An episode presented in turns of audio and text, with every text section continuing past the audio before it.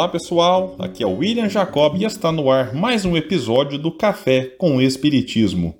Nele daremos continuidade ao estudo do livro O Porquê da Vida, de Leon Denis, focando no capítulo 3, intitulado Espírito e Matéria.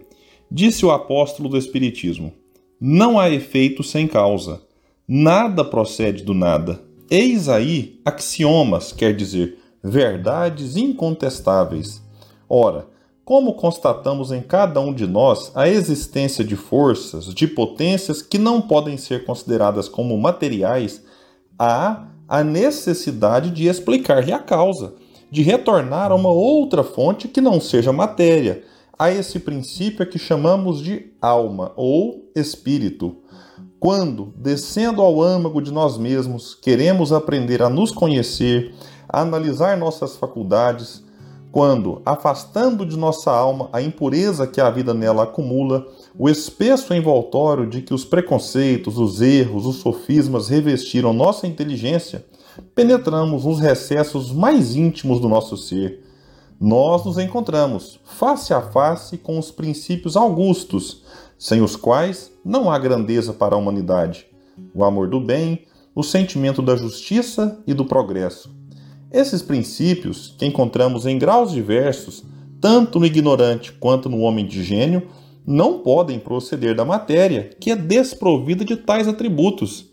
E se a matéria não possui essas qualidades, como ela poderia formar sozinha seres que delas são dotados? O sentido do belo e do verdadeiro, a admiração que experimentamos pelas obras grandes, generosas, não poderia ter a mesma origem que a carne de nossos membros ou o sangue de nossas veias. São muito mais como reflexos de uma alta e pura luz que brilha em cada um de nós, assim como o sol se reflete nas águas, estejam estas águas turvas ou límpidas. Faço uma pausa na leitura para destacar como Leon Denis consegue com argumentos lógicos, mostrar a necessidade de existir algo além da matéria. E isso foi evidenciado, ou se preferimos, provados por Allan Kardec e diversos outros estudiosos e experimentadores do fenômeno mediúnico, dentre eles o próprio Leon Denis. Voltemos ao apóstolo Espiritismo que diz: Em vão pretender-se-ia que tudo fosse matéria. Pois bem, experimentamos poderosos impulsos de amor e de bondade. Amamos a virtude, o devotamento, o heroísmo. O sentimento da beleza moral está gravado em nós. A harmonia das coisas e das leis nos penetra, nos encanta, e nada disso nos distinguiria da matéria.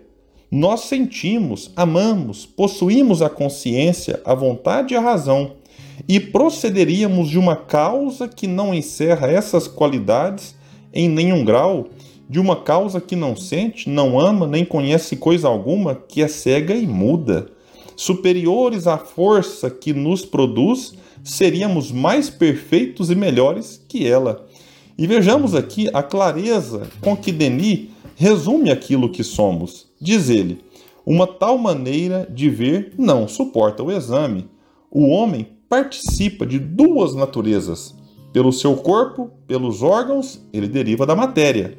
Pelas suas faculdades intelectuais e morais, ele é espírito. Digamos mais exatamente ainda, diz ele, a proposta do corpo humano, que os órgãos que compõem essa máquina admirável são semelhantes às engrenagens incapazes de agir sem um motor, sem uma vontade que as coloque em ação. Esse motor é a alma. Um terceiro elemento religa os dois outros, transmitindo aos órgãos as ordens do pensamento. Esse elemento é o perispírito, matéria etérea que escapa aos nossos sentidos. Ele envolve a alma, acompanha após a morte, nas suas peregrinações infinitas, depurando-se, com ela progredindo, constituindo-lhe uma corporeidade diáfana, vaporosa. Retornaremos mais adiante sobre a existência desse perispírito, também chamado de duplo fluídico. E Leon Denis encerra este capítulo dizendo de maneira brilhante: O espírito jaz na matéria como um prisioneiro em sua cela.